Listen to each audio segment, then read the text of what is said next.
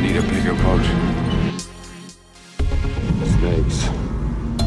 Why did it have to be snakes? Life, uh, finds a way.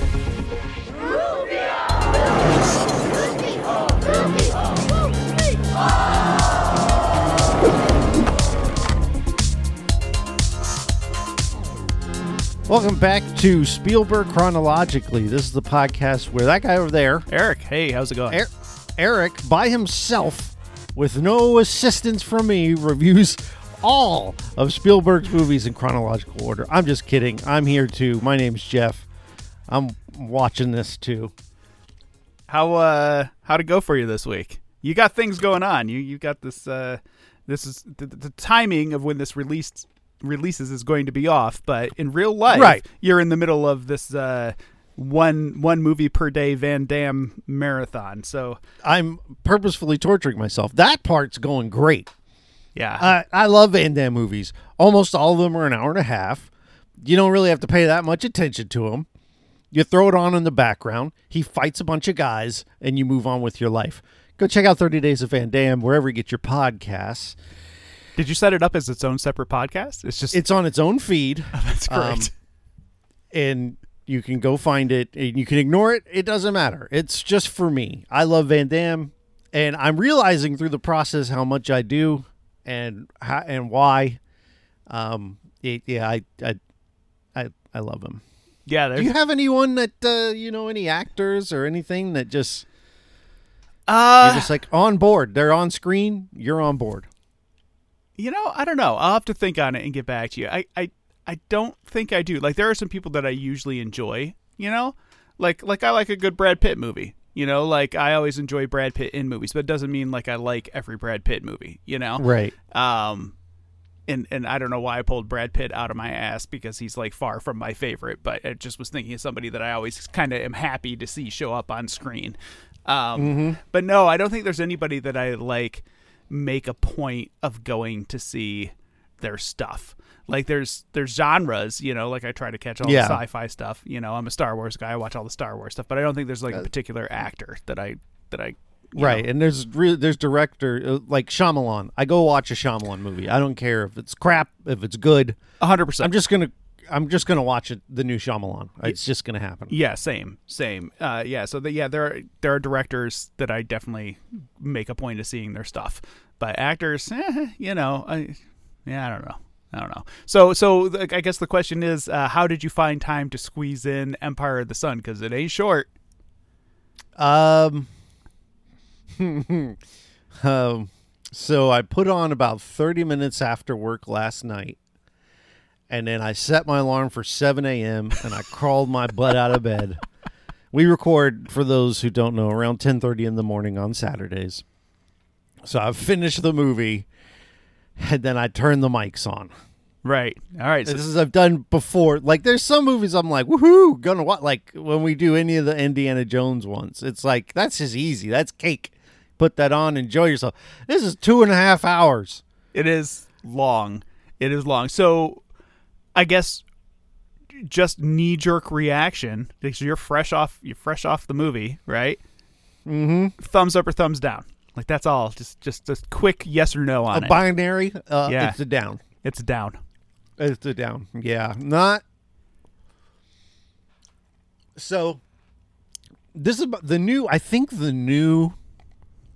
Um, what do we want to call it? The bar, right? The the the standard of whether something is good or bad in this podcast is something evil, and if it's worse than something evil, or if I would prefer to watch something evil, then it's a thumbs down to me. I would rather watch something evil than Empire of the Sun the second time. Oh my god! Like my jaw is on. Like This is so. Uh, I, like I didn't I've hate it. it- Like like I didn't love it. Like it wasn't like Yeah. It's not like top I five mean, or anything. not but 1941. I- it's not that bad. I think I would rather watch this again than something evil for sure. In fact, I was sitting here this morning contemplating whether or not I should watch it again before the rental uh, runs out. So Really? yeah, Wow. yeah. Okay. I, I I I think there's a lot, a lot of interesting stuff going on in this movie. I think it has its problems. You know, I think like if I had to pinpoint the biggest problem I have with it, it's that it doesn't seem to have much narrative drive. You know, like it it, Yeah. it kind of meanders along, um, and there's not a huge. Uh, the story is like a subtle story. There's not, you know, there's not a great escape. There's not a mission. There's not, you know, something to really. There's no big climax to the film. You know, Yeah. like it- like it just kind of. It just kind of happens to you the way that it happens to the character, um, so so that felt odd to me. Like I, I was kind of thinking of it in terms of the color purple, which we just watched, and which was two and a half hours. which is similar length, similar scope, better. but there were these big emotional powerhouse moments. You know, Yeah. there were peaks and valleys in that movie, and this this movie was just like kind of like a steady uh, thing. But that said, like I, I didn't hate it. I I did think that there were a lot of interesting things in it. I thought the themes were interesting. Um, it was fun to see Christian Bale as a little kid. Uh, yeah. Then he starts talking, okay. So and he does not shut up uh, for the runtime of the film. he really is a jabberjaw in this, isn't he? Like he just chatters on it. He reminded me of my younger son. He's I hate this kid. Super chatty, super chatty, super chatty. Um, so do you have any history with this film, or is this the first time you've seen it? None. I knew nothing about it. So one of the things is Ben Stiller's listed on the cast list. So I'm looking for Kid Ben Stiller in the movie. I'm like, was that him? You know, because I'm thinking that Ben Stiller and Christian Bale got to be about the same age, right? Right. And in my brain, Wrong. But nope, he's in his 20s. he looks like Ben Stiller. He I- was. so I was like, oh, it's not not hard to miss. I didn't see him in the credits, so when he showed up, I was like, "What?" like, he Yeah. shows up like two thirds of the way through the movie, and I was like, "Oh, dude." Uh, yeah. So I I have seen this film once before, and I, I think our experiences are not unusual. I think this is like one of the least seen Spielberg films, but I saw it once. I think in the '90s. I realized that I hadn't seen it. It's one of these things that I've always meant to see. It's kind of like The Aviator. Like it's a Scorsese film with DiCaprio. Oh. It seems like something I should see, and I've never seen it. And one of these days, No. I'm gonna make a point to see it. But I may be the wrong person to ask, but no. That oh. movie is dull as dirt. It's like this, basically. like how I feel about the Aviator is I don't know. Aviator's worse than this. really, okay, okay. I, in my opinion. now, Like, now, you- I'm now you I'm gonna have to watch buddy. it this week and You report do back. you, buddy. But uh, so But I I'm am just not saying, watching it again. there there are films floating out there that are like kind of these big epics that that I just haven't made time for. And so at one point in the 90s I was like, "You know what? I'm just going to knock this off the list." And so I went to the library or I was at the library and I saw it and I was like, eh, "You know, this seems like a thing I should have seen by now." And so I just grabbed the VHS and watched it. And at the time I remember having about the same reaction that I had this time. Like, "Yeah, that was interesting."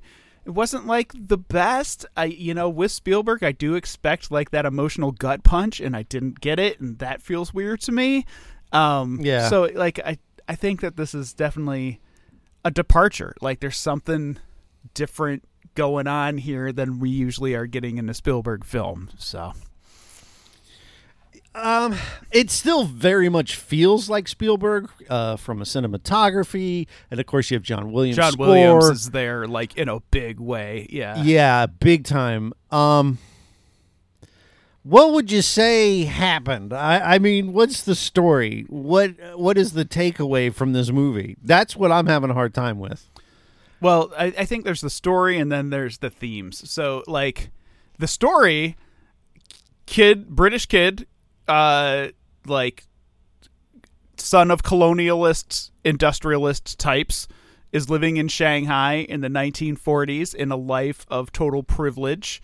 Uh, And he acknowledges too. We're kind of lucky, aren't we? yeah, he yeah, he does. And like his parents are maybe less acknowledging of their privileged lifestyle. So basically it's interesting because they lay it out at the beginning in in a really awkward narrated crawl at the beginning. But essentially Yeah. like British people have come into China and rebuilt a mini England in China. And so there's like churches and shops and neighborhoods and it looks just like England. Which was what I was wondering. I'm like, why are all these white people here? And I kind of thought, what I it threw me off because I'm like, what is this? I think they were there uh, raping the land, and you know, Oh, like yeah, that makes sense. like Okay, yeah. putting, putting like taking advantage, like bringing industry and taking Oh. advantage of the local workers, and uh, Oh, okay. You know, so they did an American. they were Got it. building the 1940s version of Nike factories in China, and so, So they tried to do the Europeans tried to do to China what they did to Australia and the United States. yeah, yeah, and uh, you know, I'm, kill off I'm, the natives and I'm wondering Okay. with how much manufacturing and stuff is in China, like if this sort of thing still exists. Like I'm sure it's not as segmented as it was like in this world in this movie, but I'm wondering if there are like just white people neighborhoods of the people who are like, you know, uh, still there. still there. Yeah. Um, but anyhow, okay, so so he's he's living in Shanghai in this like British community, you know, singing at the church and stuff. And then of course, you know, everybody sees it coming, but you know, nobody takes action to get the hell out of there. Uh, Boy, they don't seem to worry much at all. Like we're on the brink of World War II. Well, if it's not already in action, uh, you know. it seems like they thought that maybe they were in a position of privilege where they would be left out of the war, you know, like we're not Chinese, we'll be fine, you know. Um, but Japan invades China, which is a piece of the war that I haven't often seen in film, you know, as an Yeah. American, we get like the American view. So typically there's a lot of like the European war in movies, and then there's some in of the Pacific War in movies, but like all that stuff that was going on over in Asia between Asian countries, it's not something we often see. So like Japan invading China and like all the crap that went down during that was kind of like new, you know, like that Yeah, new, new I to agree. me, you know To me too. so an interesting setting. So uh, essentially, like these British people get usurped, like they're in the war. Like Japan rolls in, they're like, whatever, British people, you're, you know, you're here. We're taking your stuff. We're knocking you out of your houses. You are, Hmm. uh, Huh. you are gone. And so, uh, long story short, in the initial push, the boy gets separated from his parents, much like Five in an American Tail. And You know what I called this movie? Home Alone Lost in Shanghai. That's what this is. At least there's a, a segment where he's home alone and he's riding his bike through the house and and he thinks this is great. And then it kind of when he runs out of food, he's like, "This is not great." yeah, he ends up having to go out into the world. Uh, long story short, he gets captured and put in a camp, and that's where like the second half in the movie, like this movie oh really God, felt it like so long to get to that. two halves. You know, there's like the the pre-war breakout of the war, separation, kid ha- like inhabiting this haunted empty house. You know. And then the part in the camp, like they felt like ve- two very separate halves to me. It almost reminded me of uh, what's the movie with Private Pile? Uh, uh, the, the Vietnam movie. Uh, Mash, Pluto, oh Plutonium. What is it called? Platoon? no, not Platoon. The other one. Apocalypse Overnight? No, Um, uh, it's another movie that feels very much broken into two halves. There's like the first, I don't the know. first oh, half takes uh, place. is it the the Kubrick one? Yeah, the Kubrick one. Yeah, yeah. Um, The- bad steel, hard face. oh my god, Metal, people listening, metal down, people listening to metal, this are like screaming at us right now. screaming at you. I've never claimed to like that man. Uh, but anyhow, yeah, like the first Full Metal Jacket. Full Metal Jacket. Jesus Christ, thank you.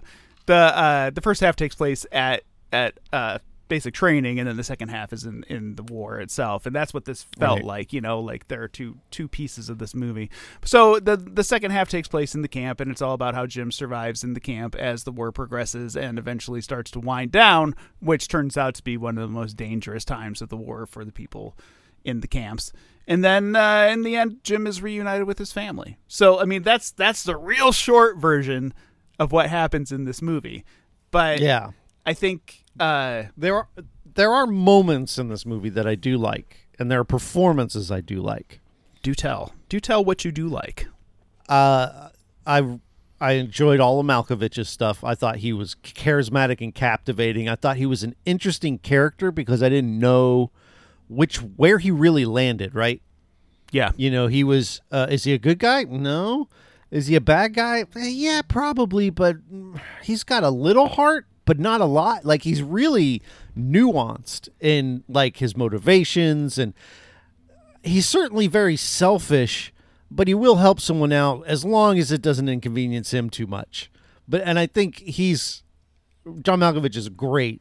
Uh, uh, as soon as he comes on screen, he's the best thing in the movie. Yeah, it's it's funny because when he shows up in the movie, my wife like they don't show his face initially, like he's kind of got this hat pulled down or whatever. And my wife is like, "Is that Bruce Dern?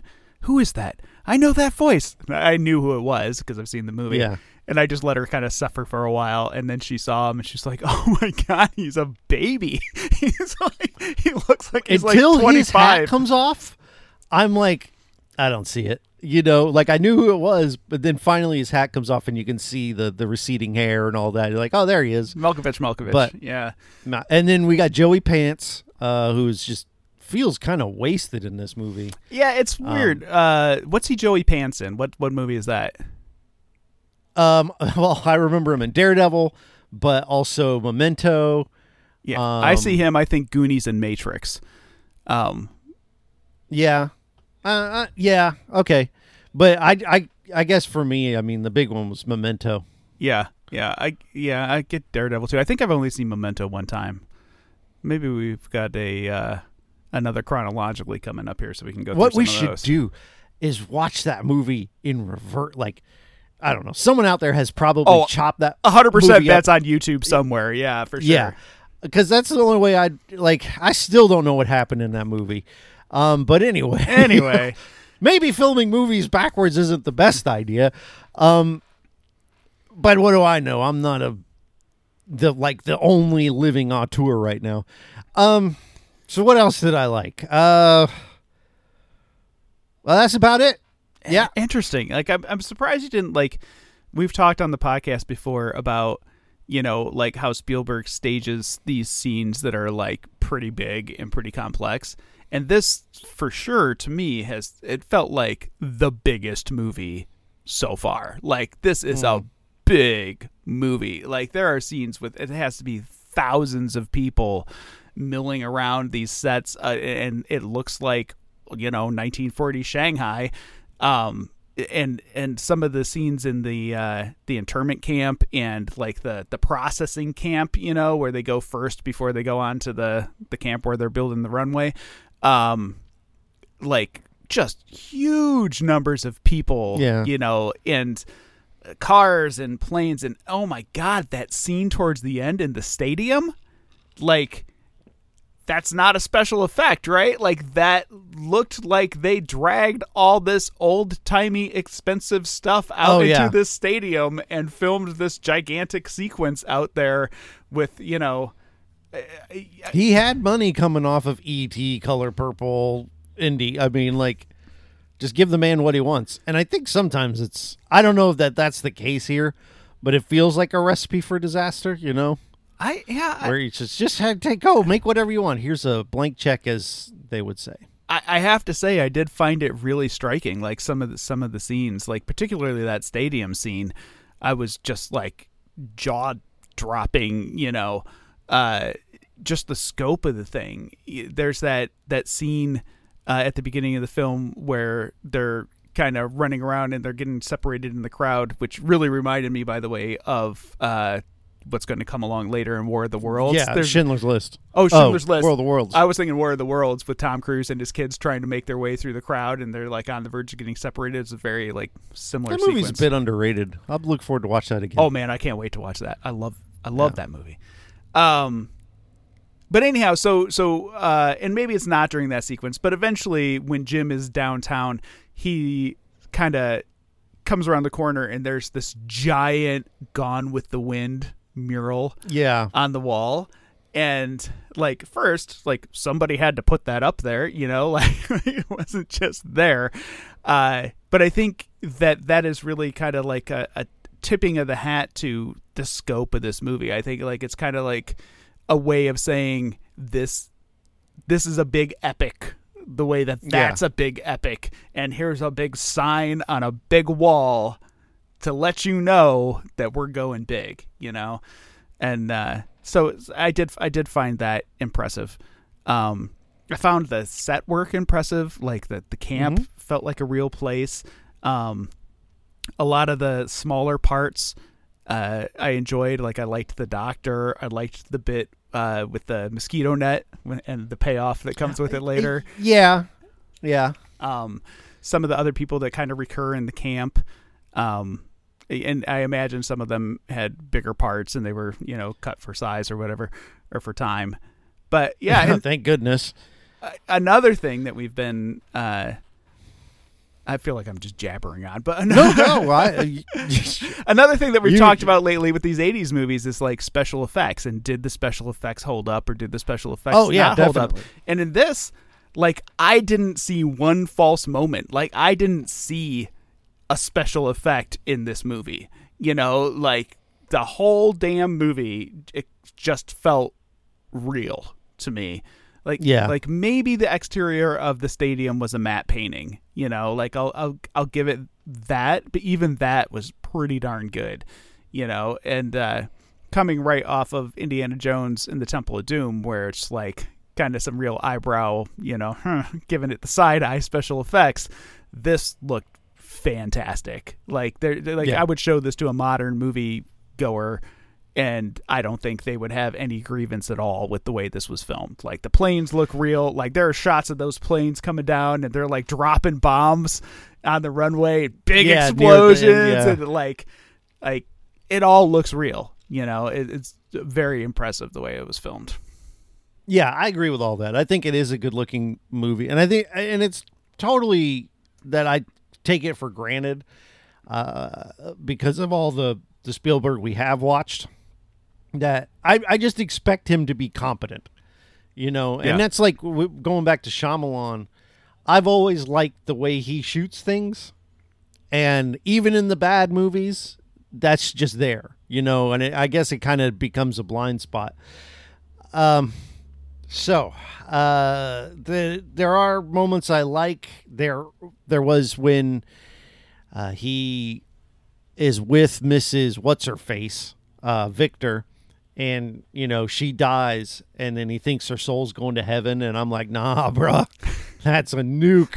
like I, th- those are the things I, I, I kind of appreciated that the while they weren't full fledged characters that the Japanese weren't just shown as the ruthless enemy. Uh, the internment camps, eh, I mean, they're treated pretty well. I mean, nobody goes hungry. Um, and okay, maybe they go a little hungry, but they're at least fed. They're not kept in cages No, they're not kept in like if you go and watch if you go and look at what the US were doing to their own Asian citizens during World War II, way worse than what's happening, at least in this movie. I don't know how oh, oh, for sure, for sure. Yeah, I, I was just thinking in terms of like, like I don't think at that point in the war that military really had the resources to be feeding all these hundreds of people. Um, and there there were moments like. Uh, when the guy just kicks over the, the pot of rice and potatoes and everybody's scurrying around in the mud trying to scoop up what they can get, um, you know, like that's uh, y- not the greatest treatment. I don't think I would call that the greatest. Well, no, You know. I'm not saying they're at the Ritz, yeah. but they have roofs over their heads.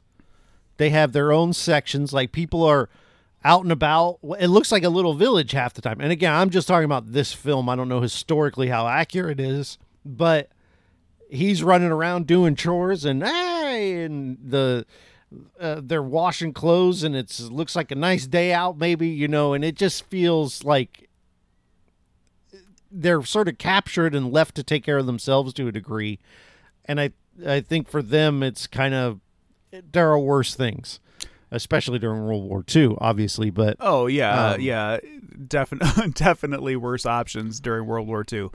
But uh, I don't know. I, I found, I found the jump from spoiled British colonialist to uh, haggard camp survivors to be very sudden. You know, like I know there's a time jump there, and they kind of like I think used Jim's hair as as the signal as the signal that there has been a time Yeah. jump. You know, you got like kind of well coiffed Jim, and then you got raggedy headed Jim. Um, but like during that time, they go almost immediately in terms of the film from no, I'm not going to move these rocks for you to hey, look, we have a garden, you know, and Yeah. and uh, so that jump felt kind of sudden to me.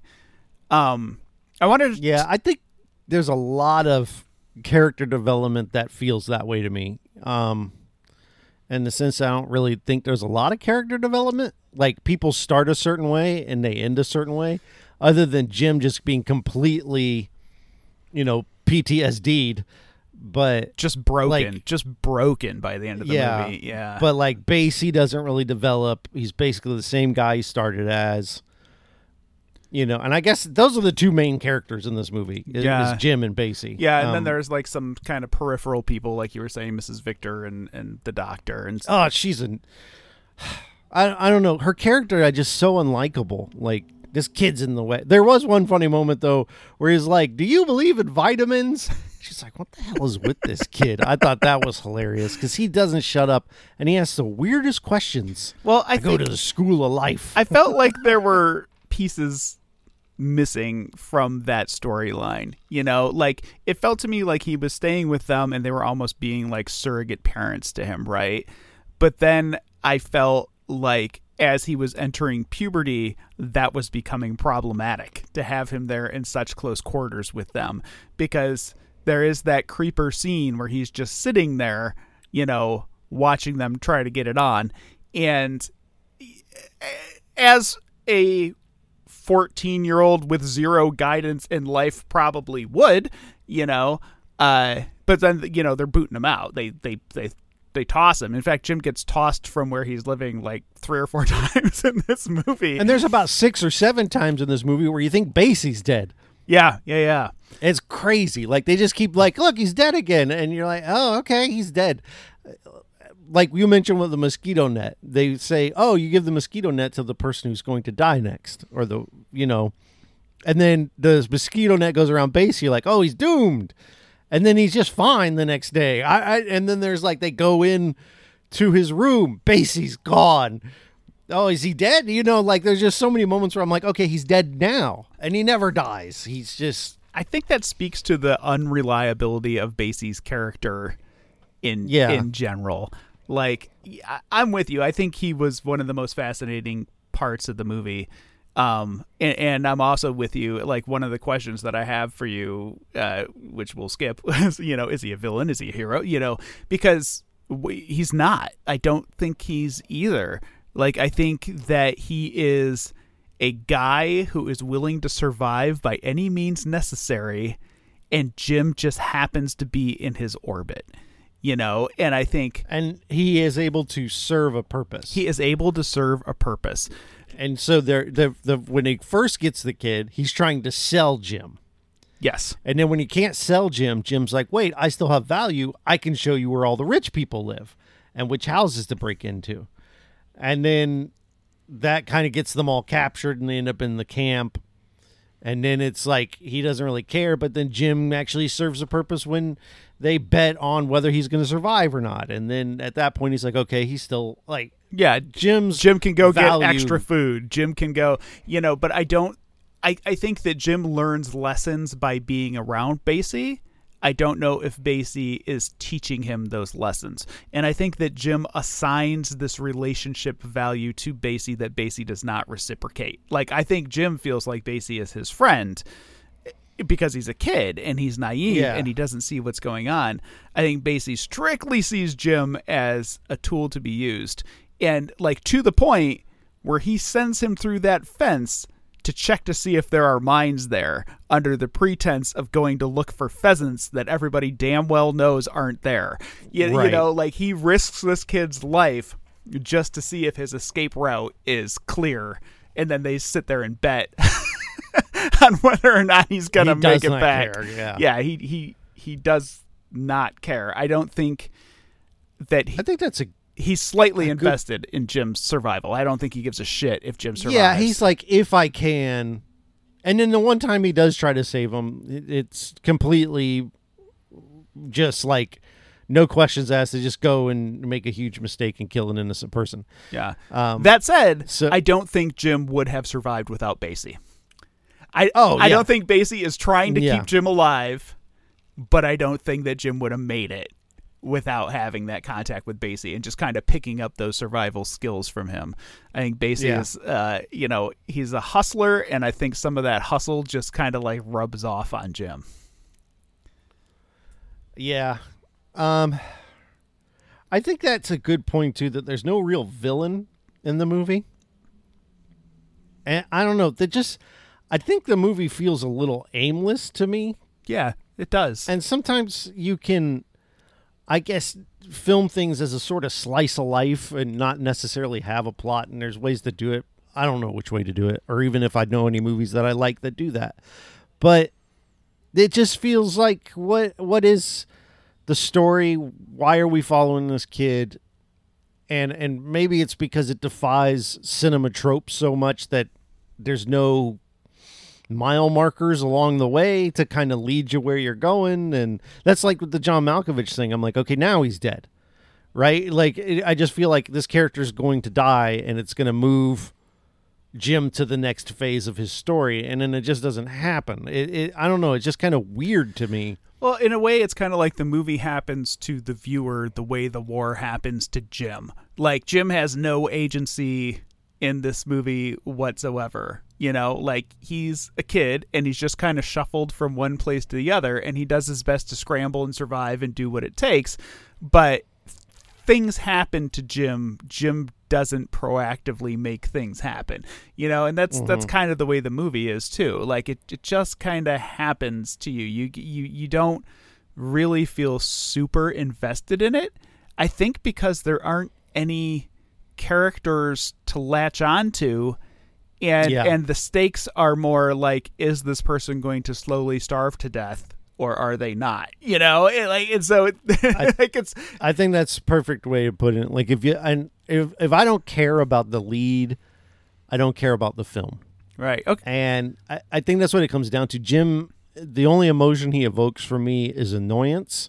Shut the hell up, you know, like he just keeps talking and he runs around and I don't know, there's no point where I relate to the character. Right. I mean, So- maybe if I had a love of planes, I might, you know, because that's his true obsession. He loves planes. My wife, my And wife said this movie should be called Jim Loves Planes.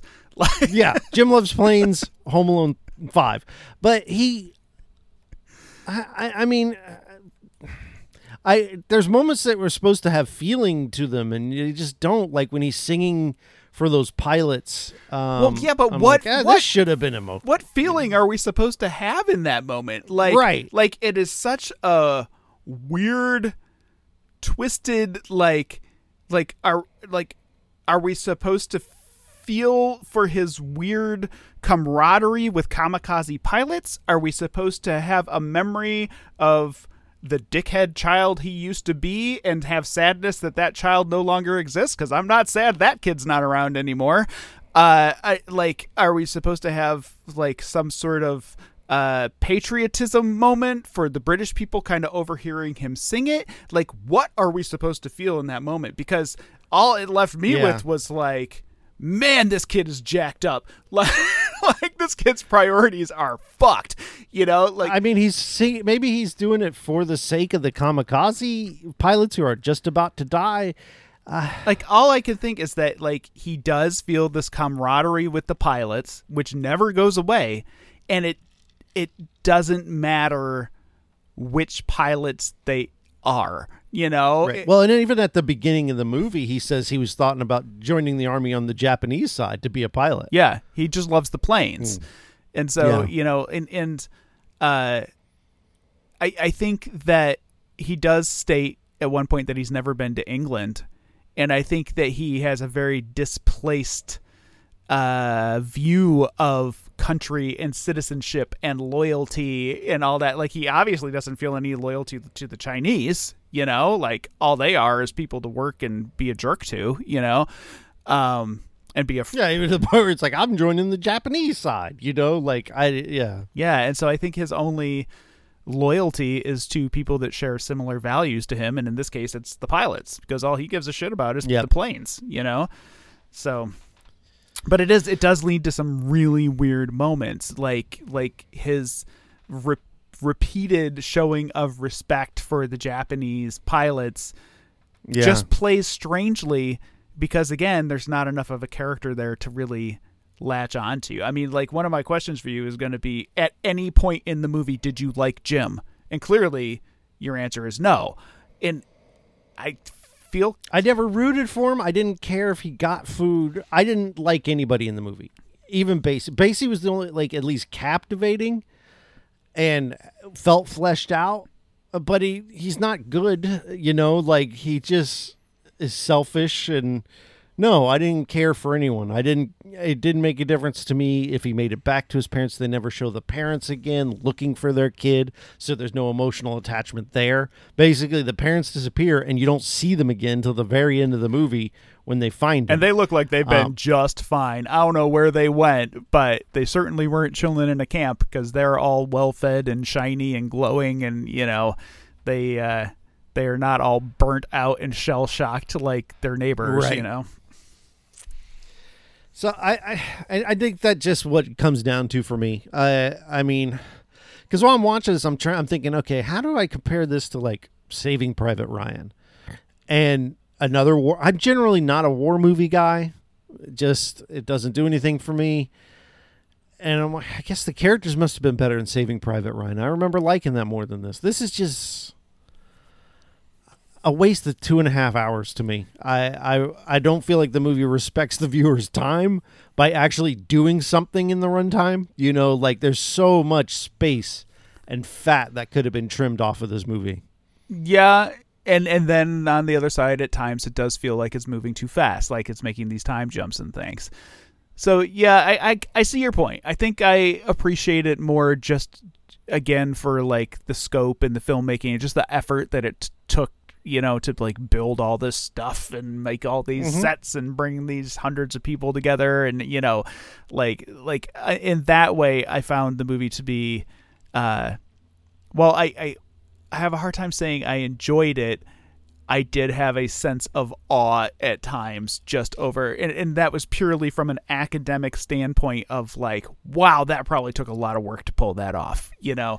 Yeah, the whole sequence when they are doing like kind of that last bombing run there, and he's standing on top of the building like woohoo planes, and the doctor's like get down you idiot, and he's like yay planes. That was a spectacular looking scene. Yeah, I did. I do think that that's the scene in the movie where his brain breaks. Like I think that's the point where, like, that's the point of no return for him. I think that is Yeah. his nervous breakdown moment there, when, uh, because he immediately shifts from that, you know, the woohoo planes to I can't remember what my parents look like. But even that plays in a way that feels weird and unrelatable. The whole movie, it's really hard to relate to it on any sort of emotional level because this kid is latched on to things that we either don't know about or don't care about or Yeah. or seem inappropriate. You know, like like he starts as this privileged colon- colonialist person that we don't really like. Like he's a jerk to his servants, you know, he's a jerk to his parents. He can't sit still in the car, you know, like he's he's just really privileged and shitty. And then he I guess his best moments are early on in the camp when he's kind of hustling and trading and stuff like that. Like Yeah. that but uh this whole weird obsession with, you know, the enemy and their military and those people and so on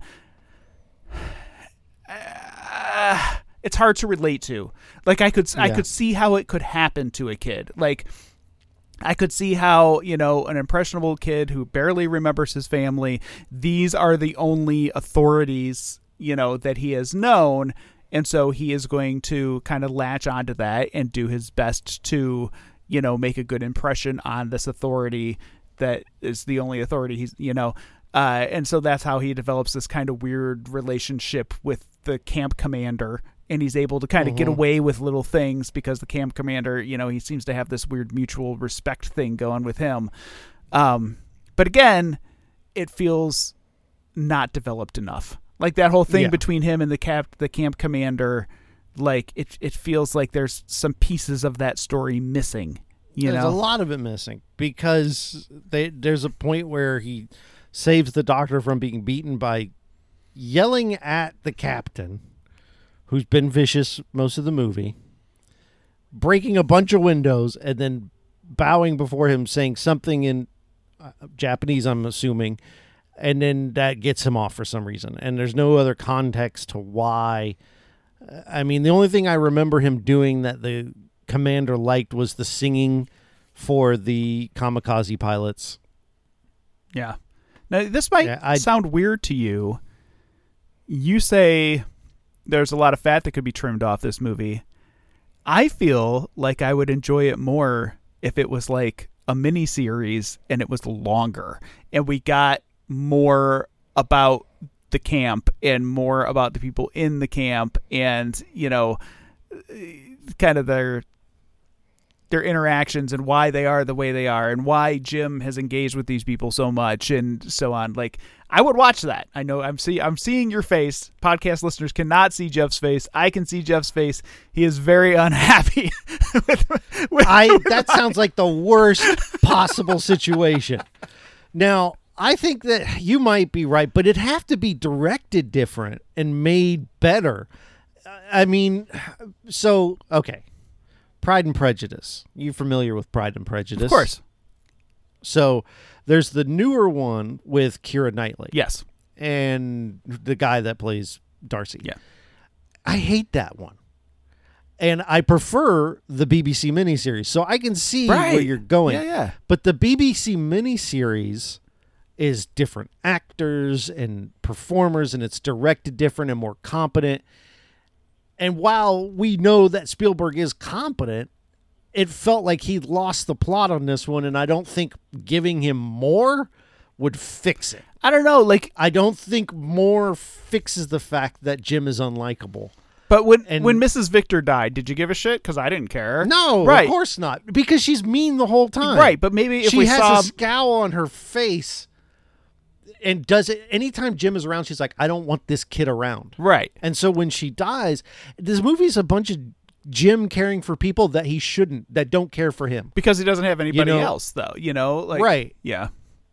I, I just, I mean, to each their own. If you want to watch six hours of this, have at it.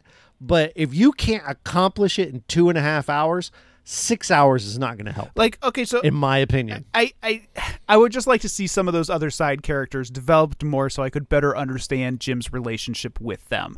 You know, like like I, I feel like in general most of these people in the camp started out as colonialist colonialist jerks that I automatically almost across the board dislike just by the nature of who they are.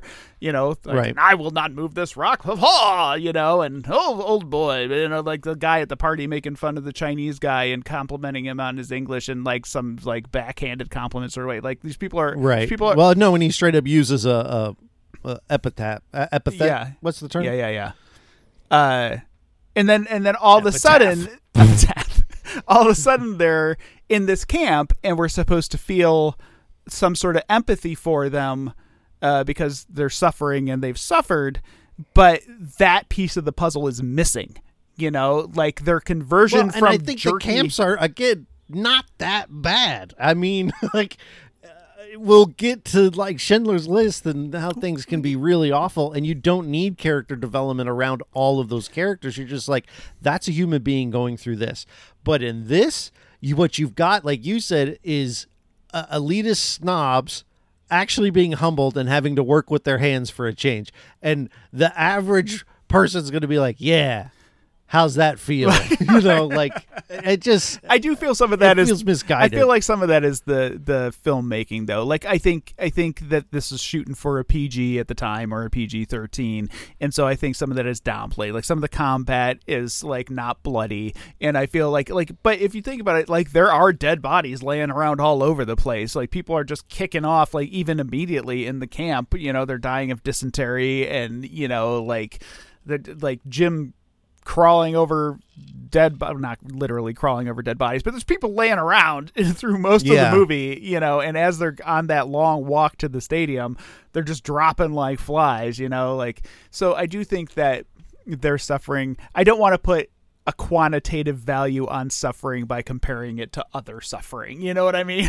like like their suffering could have been much much worse. No, but I think like, that there is, but it's but they don't know that. Like once in the moment, in the camp. It's. I mean, it sucks, right? I, I'd hate being there, sure, but I, it's not like the torture and I don't. I don't know where I'm going with this, but I hear what you're saying. I, yeah, but I think I I, think to those people in their about them. experience, they don't have that context, right? Like they don't know that in this other part of the world, there's another group of people who are suffering way, way worse. You know, um, which I don't. I'm not at all trying to like say that this is as bad as that. I'm just saying to those people's experience in that moment, they don't know, and so to them, their suffering is the worst suffering ever. you sure. know? I, I and I can get behind that, and I do think they feel that way. Yeah. But as a viewer, I didn't care. Yeah. Like, just wash your clothes. Just kind of wave eat your, finger at them and tell them to suck it up. yeah, no, it's not even that. It's like they got to make me care, and the movie doesn't. Yeah. I I think that's fair. So where where are we at on this? Do you wanna you wanna move on to questions? Like do we want to get any Yeah, I'm done. I don't. I don't know what there's left to talk about because once you discuss, okay, let's talk about Christian Bale then. How do you feel his acting is? We talk about how Spielberg is great with kids. How do you feel about this? Like, I feel like his acting is good. I feel like he does what is asked of him. I feel like the character is awful. You know, Yes. like I like I think that he starts off as, as such a horrible kid, you know, and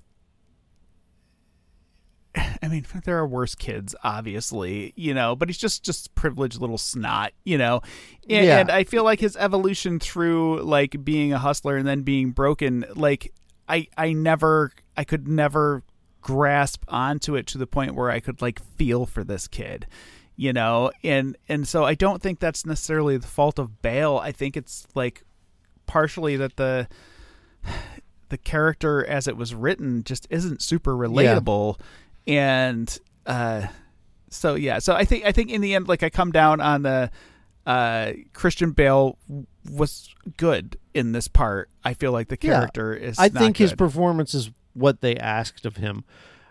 Um, I was going to say compare him to Elliott. oh elliott oh like by a- by a mile and it seems Right. like madness in this day and age to say henry thomas is better than christian bale but henry thomas was better than I'll christian do it. bale I don't care. uh like I was just waiting for Christian someone to get young Christian Bale's eye line.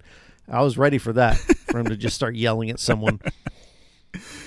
I I, I mean, I uh, so I, we don't rate these movies. I don't know.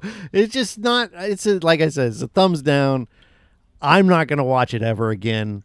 And I don't think that someone who is interested in Spielberg necessarily even needs to watch it. I don't think it represents like Twilight Zone. We mentioned it being the sort of turning point, and in the history of his cinema, I don't know that this does anything to separate him because there's movies that are war movies that are way better. Yeah, I feel like this is kind of uh like again like the largest scope that Spielberg has worked in, and so I feel like it's kind of interesting to watch it on that level.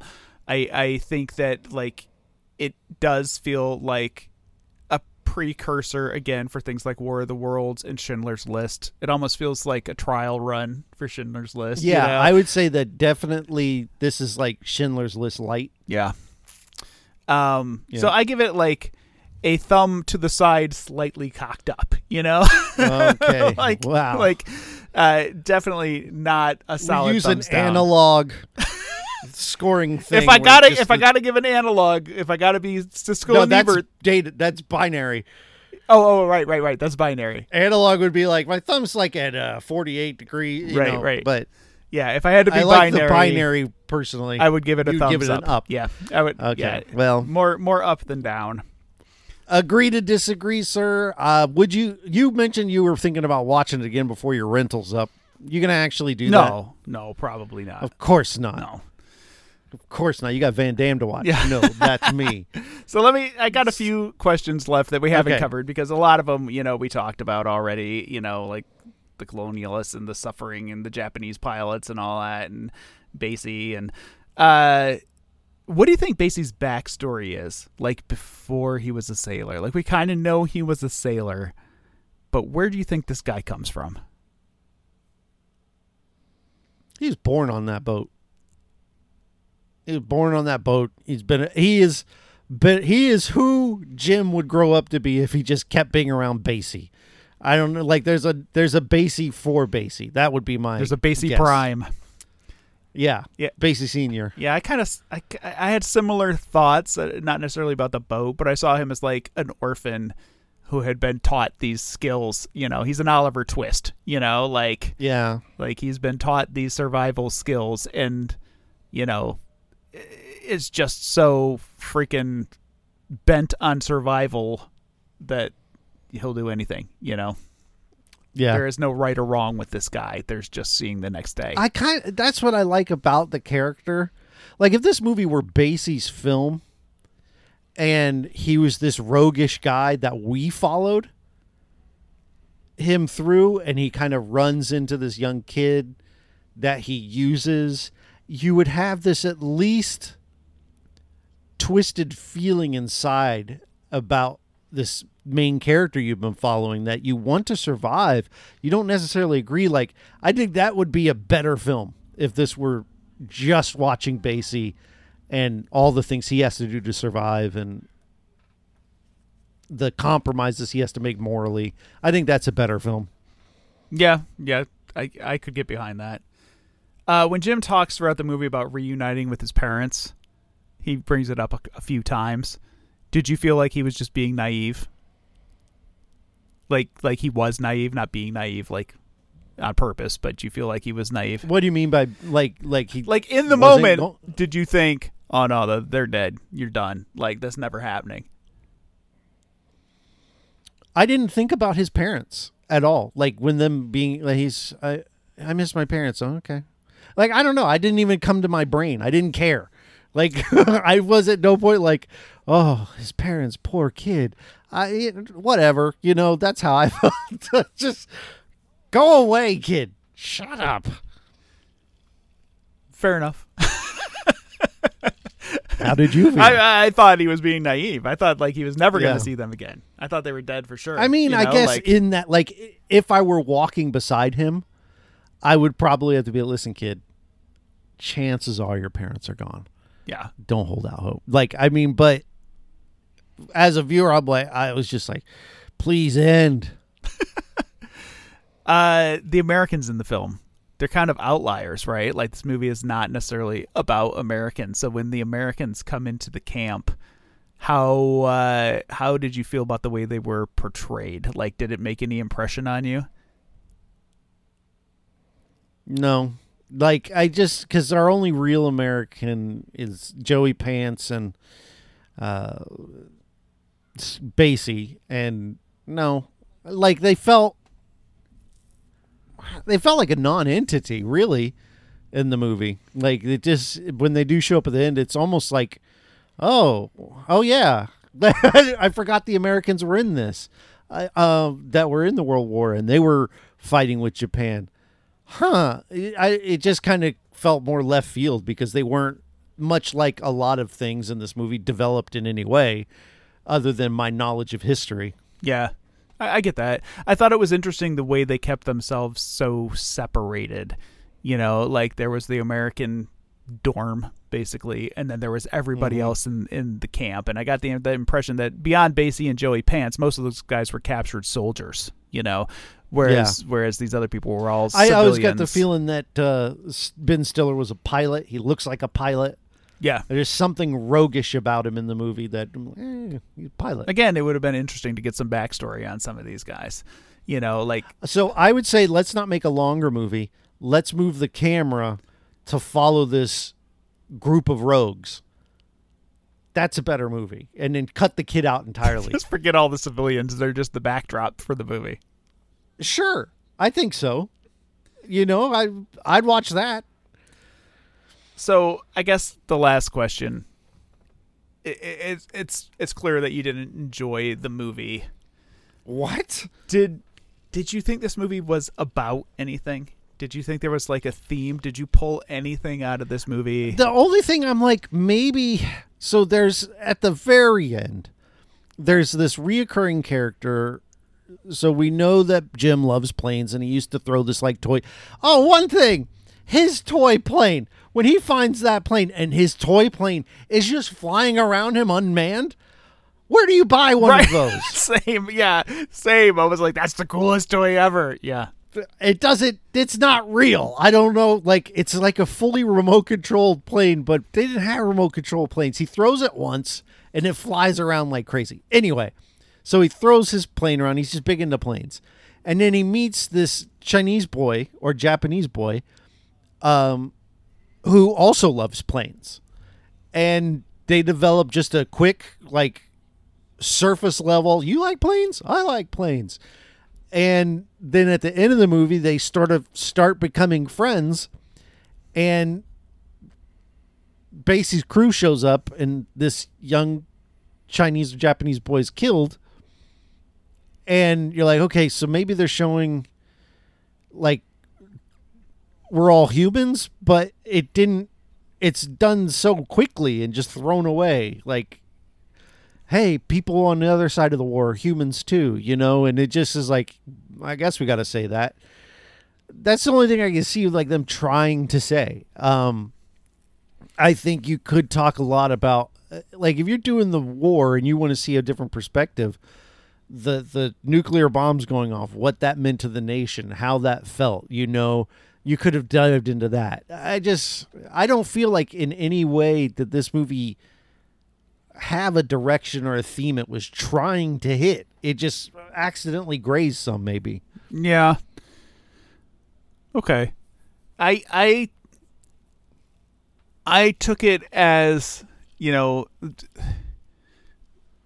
the loss of innocence, right? Even though I don't feel like Jim was ever truly innocent. He was a child. Right. And at one point he takes he makes the conscious choice just to like chuck all of his childish stuff in the river. You know, all these things he's been carrying around uh, the the life covers and his toy plane and so on. Like he takes all the stuff that he's treasured through the war and just tosses it in the river.